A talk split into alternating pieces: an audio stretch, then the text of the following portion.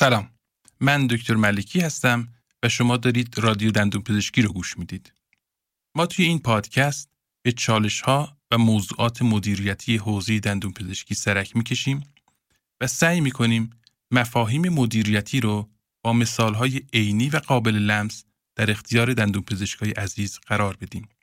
توی فصل اول این پادکست میریم سراغ دندون پزشکای تازه فارغ و تحصیل و می‌خوایم به سوالات شایع سالهای اول فعالیت حرفه این گروه جواب بدیم. توی اپیزود قبلی دو تا سوال اساسی رو مطرح کردیم که آیا حتما باید تخصص بگیریم؟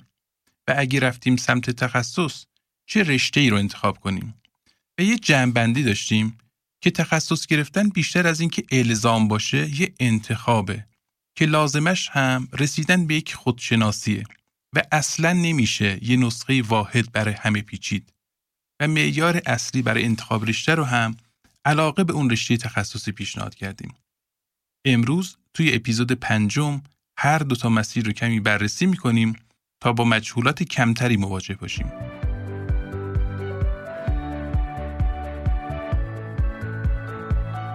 اول میریم سراغ مسیر تخصص. شاید یکی از شایع ترین سوال ها تو این مسیر این باشه که کی برم سمت تخصص؟ به نظر خیلی از دندون پزشکا و اساتید که من هم باهاشون موافقم بهتر قبل از تخصص یه مدت عمومی کار کنیم و سه تا دلیل عمده هم دارم. اول اینکه یه دید جامع و کلی نگر به دندون پزشکی پیدا می‌کنیم بعدش میریم سمت تخصص و این کمک می‌کنه که تک بعدی به درمان نگاه نکنیم و همه چیز رو از منظر تخصص خودمون نبینیم. دوم اینکه کار عملی تو کلینیک کمک می‌کنه علاقه اصلی خودمون رو بهتر بشناسیم و با چشم باز انتخاب رشته کنیم. سوم اینه که دوری از دانشگاه و ورود به بازار کار یه احساس نیاز در مورد آموزش مجدد به ما میده که باعث میشه برگردیم و با ولع بیشتری درس بخونیم. هممون دیدیم که تو دوره دانشجویی چون درکی از بازار کار و نیازهای آتی نداریم و اونجوری که باید احساس نیاز نمی کنیم خوب هم نمیریم دنبال یادگیری و به نظر من اگه کمی از دانشگاه فاصله بگیریم قدرش رو بیشتر می‌دونیم و با انگیزه بالاتری برمیگردیم. البته یه موضوعی هم وجود داره که اگه بریم تو بازار کار و درآمد خوب بهمون به مزه بده ممکنه به این راحتی نتونیم ازش دل بکنیم و برای تخصص بخونیم. موضوع بعدی تو مسیر تخصص اینه که چقدر باید وقت بذاریم برای قبول شدن. شاید تو امتحان کنکور که افرادی با استعدادها و ذریب‌هوشی بسیار متنوع شرکت می‌کنن بشه در کنار پشکار و سخت کوشی که بدون شک دلیل اصلی موفقیته نقشی هم برای استعداد و هوش در نظر گرفت. اما تو امتحان تخصص همه شرکت کننده ها اون حداقل استعداد و ذریب هوشی لازم رو دارن و تنها عامل موفقیت فقط و فقط برنامه ریزی درست و پشکاره. پس خیالتون راحت باشه که رقابت به شدت زیاده و دیگه با دو سه روز در هفته و هر روز دو سه ساعت کسی تخصص قبول نمیشه. و اکثر کسایی که قبول میشن به صورت کامل یا تقریبا کامل از کار کردن دست می‌کشن تا بتونن قبول شن. و یه هشدار. لطفا نگین من سه چهار شیف کار می‌کنم و وقتی از من نمی‌گیره پس هم کار می‌کنم هم درس می‌خونم. این اشتباهه. چون یه بیمار که کارش به گیر و گور بیفته مخصوصا تو اوایل کار شما ممکنه تا هفته ها از نظر ذهنی درگیرش بشین. اینم که نباشه خود کار کردن محیط کار و همکارا به هزار و یک روش می‌تونن به شما استرس وارد کنن و فکرتون رو مشغول کنن. پس با خودتون رو راست باشین و تکلیفتون رو با خودتون روشن کنین. اگه می‌خواین تخصص قبول شین، دور کار کردن رو خط بکشین و فقط رو درس خوندن تمرکز کنین. من یه دوستی دارم که حدود هشت بار امتحان تخصص داد. در حالی که از وقت مطبش هم نمیگذشت. اواخر دیگه خودش هم به شوخی می‌گفت من سالی ده درصد کتابا رو می‌خونم و برای قبولی یه برنامه‌ریزی ده سال انجام دادم. البته هیچ وقتم قبول نشد. لطفا یه بار یا نهایتا دو بار همه کاراتون رو بذارین کنار و زورتون رو کامل بزنین وگرنه شانس قبولیتون خیلی بالا نیست. تمام اتفاقات بدی که واسه کنکور افتاده و کلی استرس به دانش آموزای دبیرستانی وارد کرده حالا داره تو امتحان تخصص هم خودش رو نشون میده. کنکور که همون کنکوره فقط گاد جای خودش رو داده به پارسه. جزوه ها و کتاب های خلاصه و تست هم که با اسامی مختلفی مثل CDR و DDQ و امثال اینها وارد بازار شدن. نمی‌خوام بگم اینا بدن. اینا نتیجه اون تفکری هستند که تنها راه نجات و رستگاری دندون پزشکا رو قبولی در امتحان تخصص می‌دونن و یه تجارت میلیاردی در بازار تخصص ایجاد کردن. ولی واقعیت اینه که شانس قبولی رو بالا می‌برن و چون خیلی از ماها فقط یه بار فرصت می‌کنیم با تمام قوا خودمون رو برای امتحان تخصص آماده کنیم شاید منطقی تر باشه که از این کتاب ها و کلاس ها هم استقبال کنیم. یکی دیگه از سوالات شاید در زمینه تخصص اینه که برای قبولی در فلان رشته چه رتبه‌ای باید بیارم؟ توی امتحان تخصص معمولا رشته های ارتودنسی و پروتز بیشترین طرفدار رو دارن و پاتولوژی و بیمارهای دهان کمترین طرفدار و بقیه رشته ها بسته به جنسیت، شهر مورد نظر و سلیقه و علایق داوطلبان و اینکه رتبه های برتر اون سال چطوری انتخاب رشته کردن بالا پایین میشن.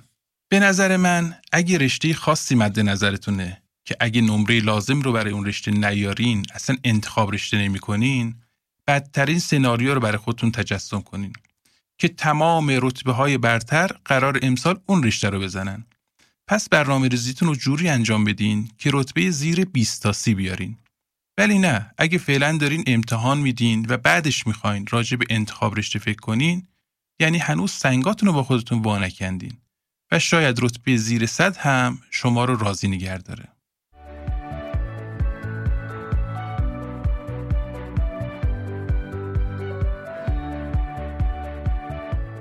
دندون پزشکی که تصمیم می‌گیره منطقه امن و آرامش خودش رو رها کنه و تو امتحان تخصص شرکت کنه تغییراتی در سبک زندگی و شرایط مالی براش ایجاد میشه که تو سه مرحله من بهش اشاره می‌کنم.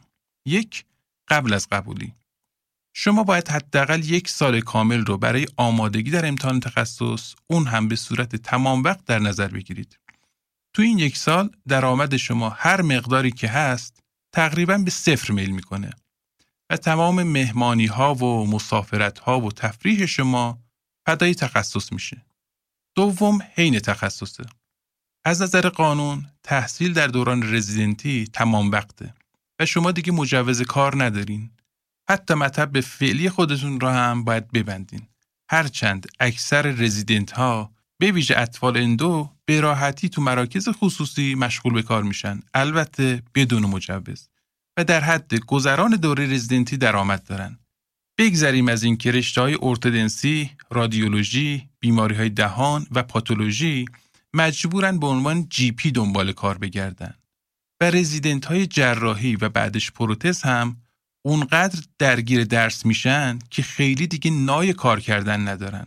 پس تو این دوره هم شما باید مقدار زیادی پول و تفریح و سرگرمی خودتون رو کنار بذارین تا بالاخره تخصص بگیرین. البته اوضاع از مرحله قبلی بهتره. دوره سوم میشه بعد از اتمام تحصیل. حالا وقتشه که برین دوره تر یا ضریبکای خودتون رو بگذرونین.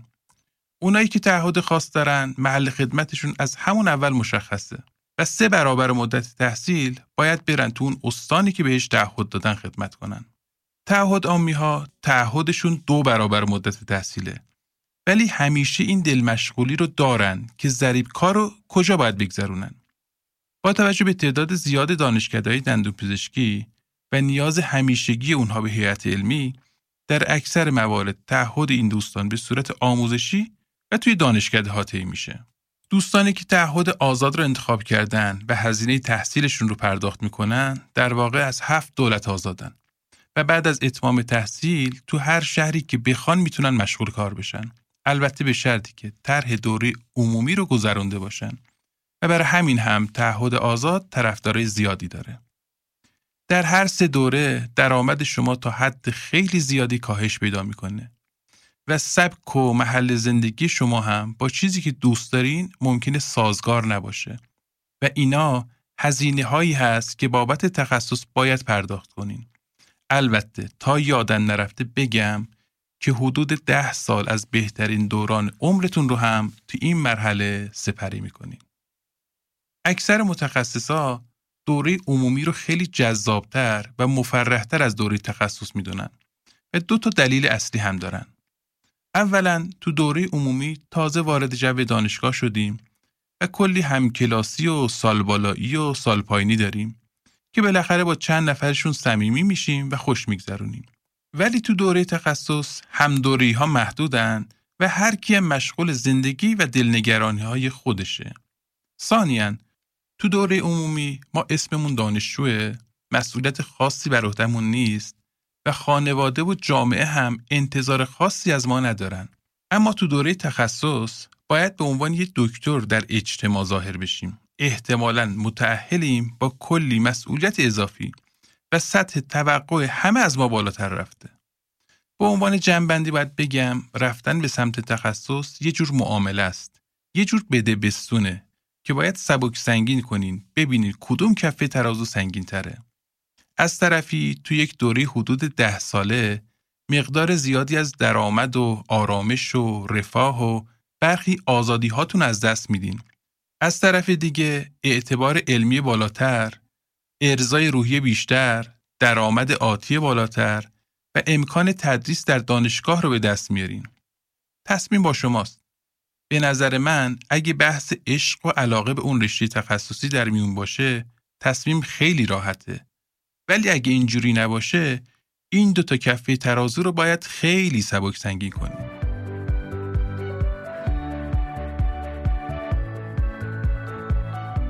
الان دیگه موقعشه یه نگاهی هم بندازیم به مسیر دوم یعنی دندون پزشکایی که یا نتونستن یا نخواستن به سمت تخصص برن و ببینیم چه چیزی در انتظار اوناست. حالا که به سمت تخصص نرفتیم باید راهی رو در پیش بگیریم که تو مسیر حرفه‌ای عقب نمونیم و تو این رقابت شدید بازار کار خودمون رو داشته باشیم. یه راهش اینه که برای بالا بردن مهارت فنی تو دوره های آموزشی شرکت کنیم که الان دیگه تعدادشون هم خیلی زیاده. از کلاس های جهاد دانشگاهی و مؤسسات آموزشی بگیر تا دوره های فشرده خصوصی و چند نفره اساتید معروف. دوره های آموزش مجازی و آنلاین و وبینار هم که بعد از شروع کرونا جای خودشون رو باز کردن و احتمالا در آینده حرفهای بیشتری هم برای گفتن خواهند داشت. تعداد خیلی زیادی هم که پست و ویدیوی آموزشی تو سایت ها و انواع سوشال مدیا وجود داره که می‌تونه بهمون کمک کنه. یادمون باشه تخصص تنها مسیر پیشرفت حرفه ما نیست. شاید بهتر اینجوری بگم اصلا کافی نیست و کلی مهارت دیگه برای پیشرفت تو کار لازمه. پس حالا که تخصص مسیر ما نبوده باید بریم سراغ سایر مهارت لازم برای موفقیت حرفه‌ای مثل برقراری ارتباط صحیح با بیمار، تشکیل یک تیم حرفه‌ای و کاربلد و همسو، ارتقای روی همدلی، پرستاری و مراقبت از بیمار در خودمون و تیممون، بالا بردن سواد مالی و شم بیزینسی خودمون و خیلی مهارت دیگه که نقششون توی موفقیت به مراتب بالاتر از گرفتن تخصصه. یه اصل خیلی مهم رو هم باید رعایت کنیم. اون همینی که به تخصصی شدن رشته های مختلف دندون پزشکی احترام بذاریم و اصلا سعی نکنیم همه درمان ها و همه کیس ها رو خودمون انجام بدیم. اتفاقا بهتره یه سری درمان های محدود رو خیلی خوب یاد بگیریم و روشون سرمایه گذاری کنیم و بقیه درمان ها رو به راحتی ارجا بدیم.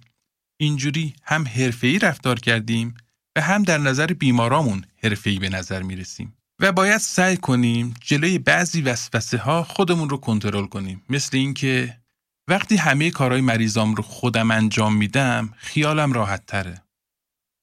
مریضام غیر از من هیچ کس رو قبول ندارن و پیشش نمیرن. من همه کارا رو بلدم و از پسشون برمیام. دلیلی نداره مریضام ارجا بدم. از تنوع درمان ها خوشم میاد چون نمی‌ذاره یه کار تکراری خستم کنه. پس همه کارا رو انجام میدم. به عنوان جنبندی باید بگم رقابت بین دندون پزشکا زیاده و هر روز هم داره بیشتر میشه. کسی که می‌خواد تو این رقابت عقب نمونه باید یه مزیتی نسبت به بقیه همکارا داشته باشه و بتونه این مزیت رو به بیماراش نشون بده تا بیمارها اونو برای درمان انتخاب کنن. این مزیت می‌تونه در زمین های مختلفی باشه مثل کیفیت درمان، بازاریابی خلاق، تکنولوژی بروز، درمانهای مدرن، آفرهای ویژه، قیمتهای رقابتی و تیم کامل درمانی و یا هر چیز دیگه. چون همه مزایای رقابتی دیر یا زود توسط سایر همکاران کپی برداری میشن همیشه باید دنبال یه مزیت جدیدتر، یه روش درمانی بهتر، با ریسک کمتر و یا هر کار دیگه بگردیم که بتونیم مریض هامون رو راضی نگه داریم و یادمون باشه که امروزه مشتری پادشاهه و هر روز هم انتظارش از ما بالاتر میره و اگه ما نتونیم اونو راضی نگرش داریم دیر یا زود یه همکار دیگه این کار رو خواهد کرد.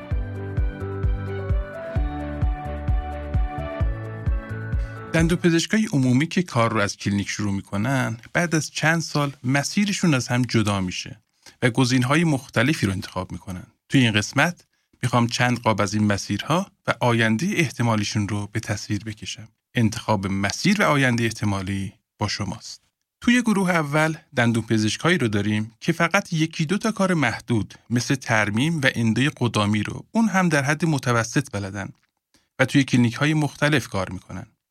اینا معمولا نمی‌تونن مطب مستقل راه بندازن و اکثر عمر حرفه‌ایشون رو توی کلینیک ها میگذرونن. خیلی وقتها مجبورن شرایط بعضا غیر منصفانه کلینیک ها رو هم تحمل کنن.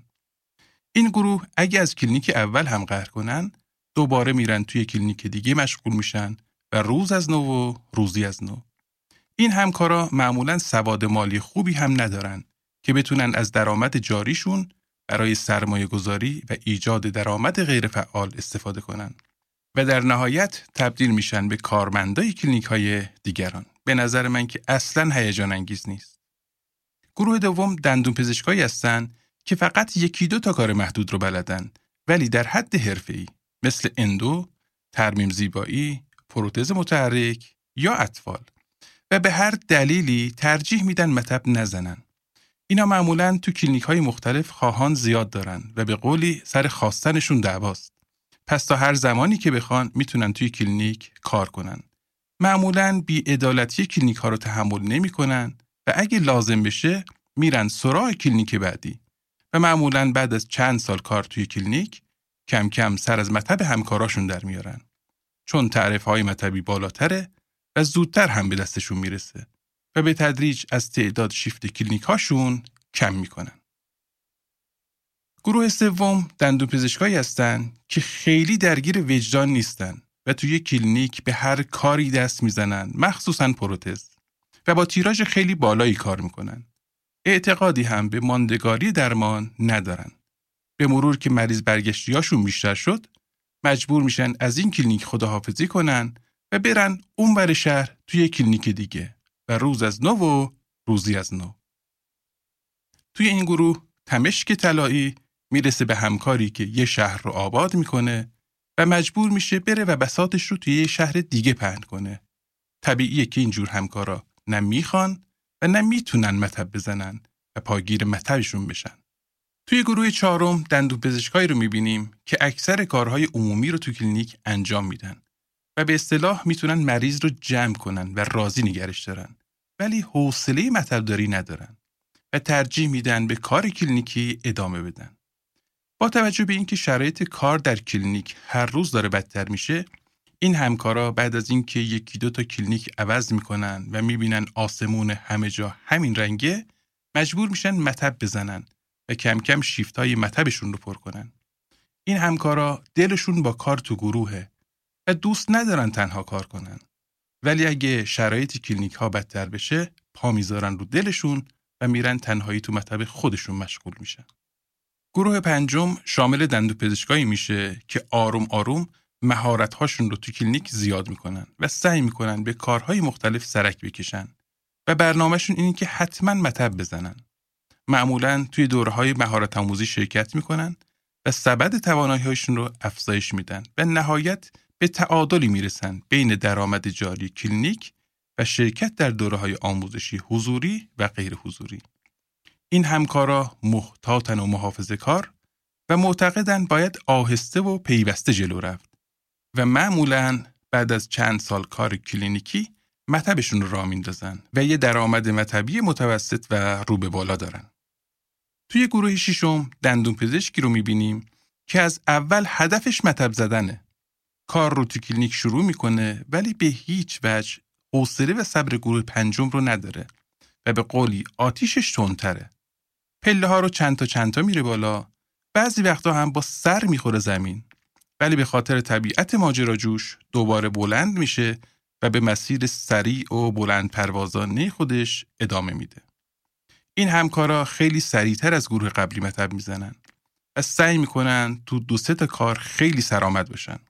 مطبشون زود می‌گیره و سریع میرن دنبال درمانهای جدیدتر. این گروه معمولا هیچ وقت راضی نیستن و چیزی آرومشون نمی‌کنه. هدف این گروه درمان درست بیماراشونه و معمولا از استانداردهای حرفه‌ای و اخلاقیشون کوتاه نمیان. گروه هفتم دندون پزشکی رو شامل میشه که کار کلینیکی رو یه مسیر کوتاه و موقتی می‌دونه و خیلی سریع مطب می‌زنه. چند تا کار مد روز رو یاد می‌گیره و سعی می‌کنه با تبلیغات زیاد و بازاریابی وسیع گروه هدف خودش رو پیدا کنه. و فرقش با گروه قبلی اینه که اعتقاد خیلی راسخی به اصول حرفه‌ای و اخلاقی نداره و ترجیحش بیشتر سود خودشه تا نفع بیمار. و تو این مسیر از القای نیاز درمانی به مراجعین خودش هم فروگذار نمی‌کنه. توی گروه هشتم دندون پزشکای عمومی رو می‌بینیم که علاقه شدیدی به رشته تخصصی دارن ولی به هر دلیلی نتونستن برن اون تخصص رو بگیرن و بعد از اینکه مطبشون رو را میندازن صرفا رو همون درمان مورد علاقهشون تمرکز می‌کنن و به خاطر تمرکز روی علاقهشون معمولا گروه هدفشون رو هم سریع پیدا می‌کنن. همکارای عمومی که میرن به صورت تخصصی اطفال یا زیبایی کار می‌کنن توی این گروه قرار می‌گیرن. توی گروه نهم همکارایی هستن که با تکنولوژی های روز جلو میرن و هر جا خبر از تکنولوژی جدید در دندون پزشکی هست سر پیدا میشه. این همکارا معمولا دستی هم بر آتش digital marketing دارن و با کمپین های تبلیغاتی و تمرکز روی تکنولوژی سرشون همیشه شلوغه و جیبشون همیشه پرپول. گروه دهم هم دندون پزشکایی هستند که بعد از چند سال کار کلینیکی و کسب تجربه سعی می‌کنن لباس مدیر کلینیک رو تنشون کنن و کلینیک بزنن. البته ممکنه تو این مسیر چند سالی هم مطب بزنن. بعدش برن سراغ کلینیک داری.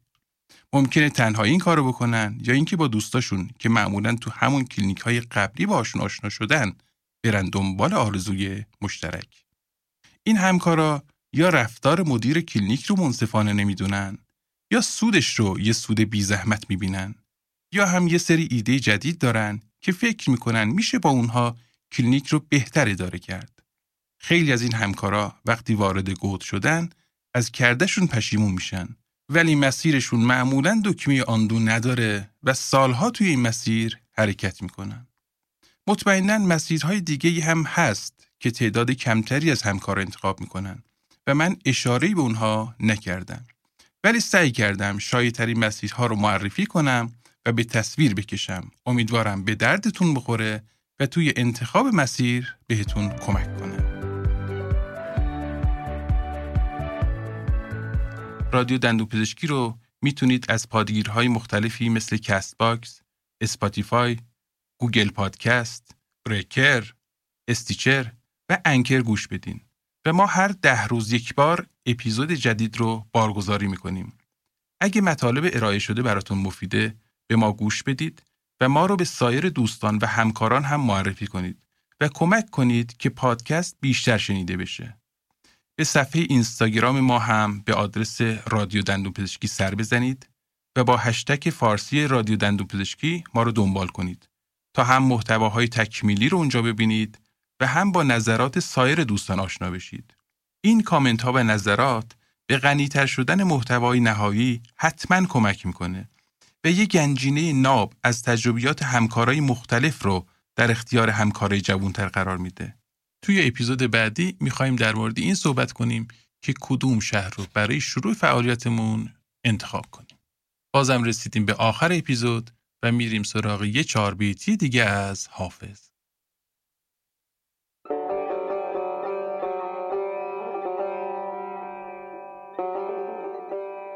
من نه آن رندم که ترک شاهد و ساغر کنم محتسب داند که من این کارها کمتر کنم. من که عیب توبه کاران کرده باشم بارها توبه از می وقت گل دیوانه باشم گر کنم. عشق دردانه است و من غواص و دریا میکده. سر فرو بردم در آنجا تا کجا سر بر کنم. لاله ساغرگیر و نرگس مست و بر ما نام فسق. داوری دارم بسی یارب کرا داور کنم؟ حق نگهدارتون.